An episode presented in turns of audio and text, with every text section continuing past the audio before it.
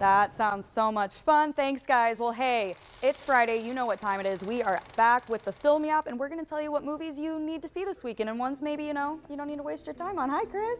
Good to see you. We're excited. There's a lot of movies that are coming out. I know a lot of people have The Hunger Games high on their list, but like you said, there's some other ones maybe that you're not so familiar with. Let's check it out. Uh, well, of course, uh, this is The Ballad of Songbirds and Snakes. This is a prequel movie. It's set about 63 years or so before the events in the Jennifer wow. Lawrence film.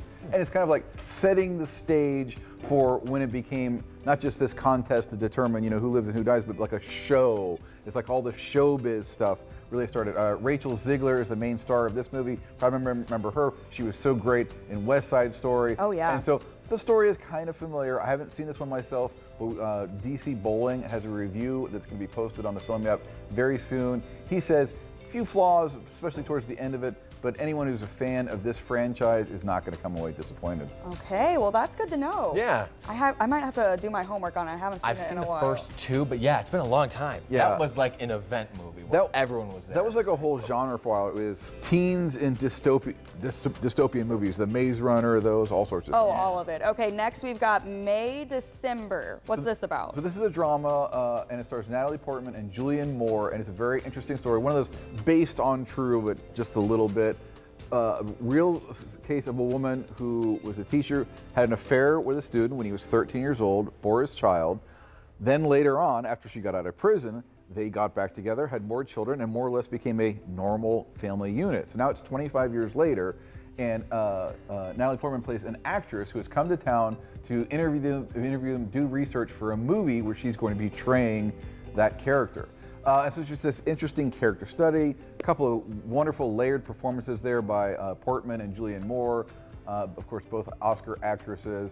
Um, the, the the male character, the the, the husband slash previous boyfriend, you'd think would be really compelling, but he kind of just ends up being this uninteresting dolt who just stands around with his dude speak and doesn't have much to say. Bruh. Thought- It's it's giving Kenergy. Yeah. yeah, it was it was a real disappointment. So I think, uh, but go see it. Just the performances by those two wonderful actresses is worth the price of admission alone. Trolls band together. People have, they're talking about this one, maybe not so much about the movie, but because of the group that got back together for some of the songs. Yes. Uh, again, this is another one I have not seen. Uh, the Trolls movie. Uh, this is the third one. Anna Kendrick and uh, Justin Timberlake do the do the voices.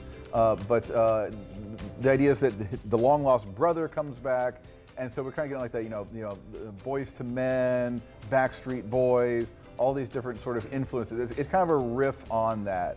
Uh, so another one, I haven't seen this one yet, but we are going to have a review probably tomorrow for this one.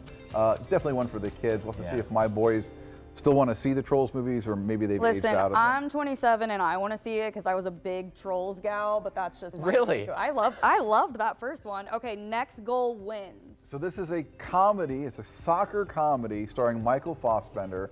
All right, and I got to admit, that's two knocks against it right there. Michael Fassbender, wonderful actor, plays villains, morally ambiguous men, like in The Killer that just came out.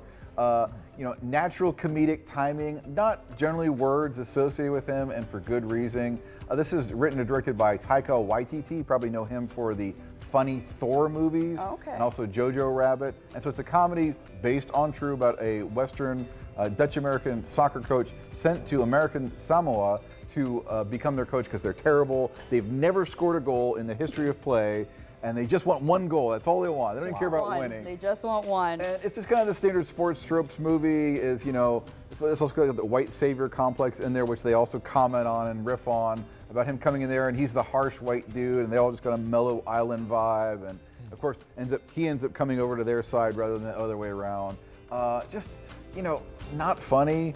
not, not- Listen, So maybe don't go see We that one. like when you give the honest reviews. We've only got like 30 seconds left, so I know we have Thanksgiving and then a quick giveaway. Which is scary, right? Yeah, hor- horror film because this is becoming that we got to have horror films all through the year. Always. The setup is is a killer in a small town, and he's he dresses like a pilgrim, and he's uh, using I swear to you. Only like things you would find on a Thanksgiving table as his killing instruments. Haven't seen this one, but believe it or not, a lot of people are excited to see it. Um, what I'm excited about is our latest promo is Terms of Endearment is out on a new 4K Blu-ray uh, edition, and we're giving away several copies. Wonderful film, uh, won a ton of Oscars. Shirley MacLaine, Debra Winger, uh, Jack Nicholson. So definitely head on over to filmyap.substack.com. hit that subscribe button and you can win your own copy. Ooh. Look out for the pilgrim in the kitchen with the salt grinder. It's like Clue, Listen, it's scary. yeah, it sounds like Clue. Well, Chris, thank you so much. We love your reviews, love having you here. And hey, up next, we are cooking in the kitchen with Kylie, and she's sharing her twist on the classic pecan pie and giving us her recipe for a cashew pie. Indy Now will be back in just two minutes.